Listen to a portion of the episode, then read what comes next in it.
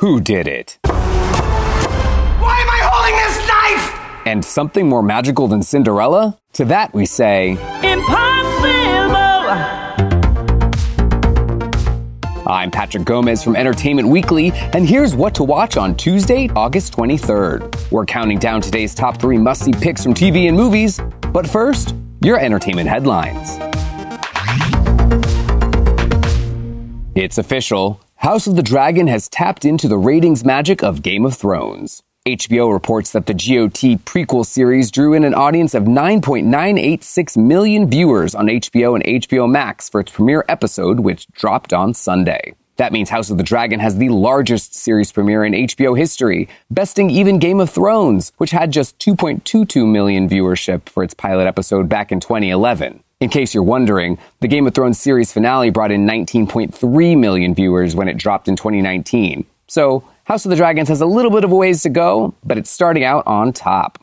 In Harry Styles news, on the heels of appearing in a post-credit scene of Marvel's The Eternals last year, the singer is headlining two highly anticipated movies this fall, My Policeman and Don't Worry Darling, both of which are debuting at some of the world's biggest film festivals. And there's even been rumors about him joining a future Star Wars project. But the Harry's House singer is now downplaying his budding status as a screen sensation implying that he doesn't have any new acting ventures lined up. In an interview with Rolling Stone UK, he says, quote, I don't imagine I'd do a movie for a while, end quote. He also dismissed his talk of involvement in Star Wars as untrue, noting, quote, that's the first I've heard of it. I'd imagine false.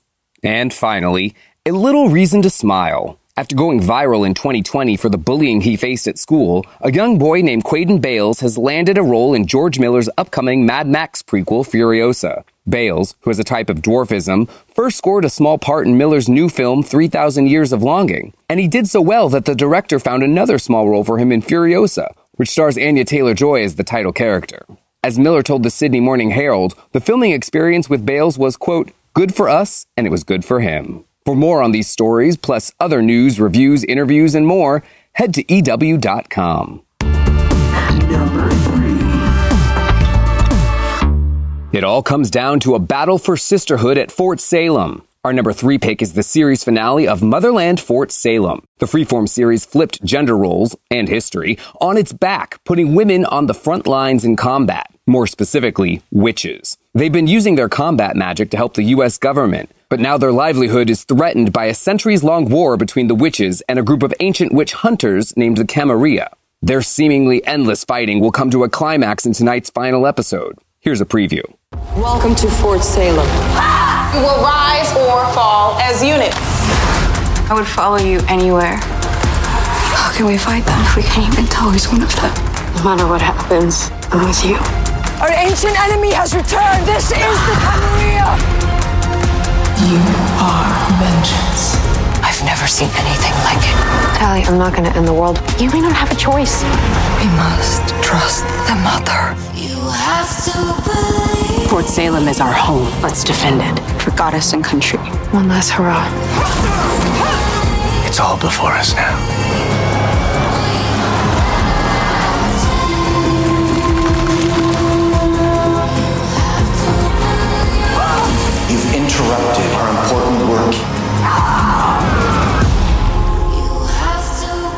What I saw. Catch the epic battle and see who comes out on top on the series finale of Motherland Fort Salem tonight at 10 on Freeform. Number two. Our next pick will teach you to be kind, have courage, and always believe in a little magic. It's the 2020 special Cinderella The Reunion. The cast of the 1997 ABC TV film Rodgers and Hammerstein's Cinderella is reuniting for one night only. Cinderella herself, Brandy, as well as Bernadette Peters, Jason Alexander, and more from the cast recount stories from the making of the iconic movie. Plus, stars like Billy Porter remember the legacy of the late, great Whitney Houston. Here's a preview. Impossible. 25 years ago, over 60 million watched television history being made. I turned out to be the first black princess. August 23rd, the cast is back for Cinderella the Reunion. I'm your fairy godmother, honey. You? She's gospel fairy godmother, honey. Then, it's the magical return of Rodgers and Hammerstein's Cinderella. It all starts August 23rd on ABC. Make sure to be home before the clock strikes midnight, or actually before 8 tonight, because that's when Cinderella the Reunion airs on ABC.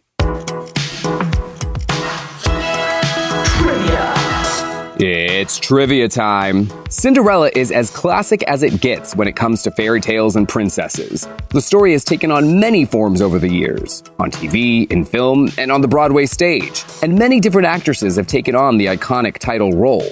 Brandy was the first black actress to play Cinderella in a film.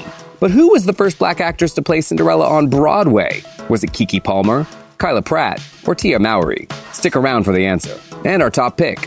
What to Watch will be right back.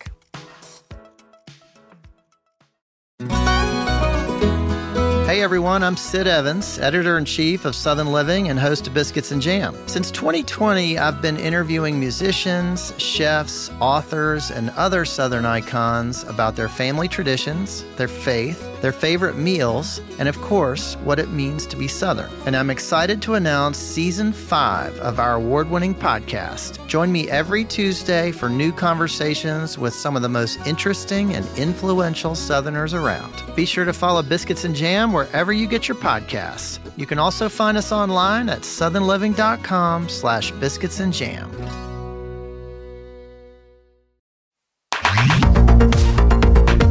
Welcome back to EW's What to Watch. Get ready for a killer ending with our number one pick, The Only Murders in the Building Season 2 finale. It's been a season of shocking, savage, and hilarious twists, but it's finally time to learn who the big bad is. Ever since Mabel discovered Bunny stabbed with a knitting needle in her apartment in the season one finale, our main podcasting trio has been working night and day to clear their names and find the real killer, who might have been hiding amongst them this whole time. They think the real culprit is rival podcast host Cinda Canning, but is the answer really that simple? Here's what columnist and superfan Waj Ali had to say on the Only Murders official after show when asked if the core trio would be okay at the end of the final episode. Is anyone ever okay? And, and, I'm not trying to be facetious about that, right? But like, I hope they don't give the characters a very clean epiphany because life doesn't work that way. And I feel won't. like that, that's, that's why so many people like the show is that these are messy characters. They're trying their best. Can our favorite sleuths crack the case once more? Find out in the season two finale of Only Murders in the Building, streaming Tuesday on Hulu. Trivia. And finally, the answer to our trivia question.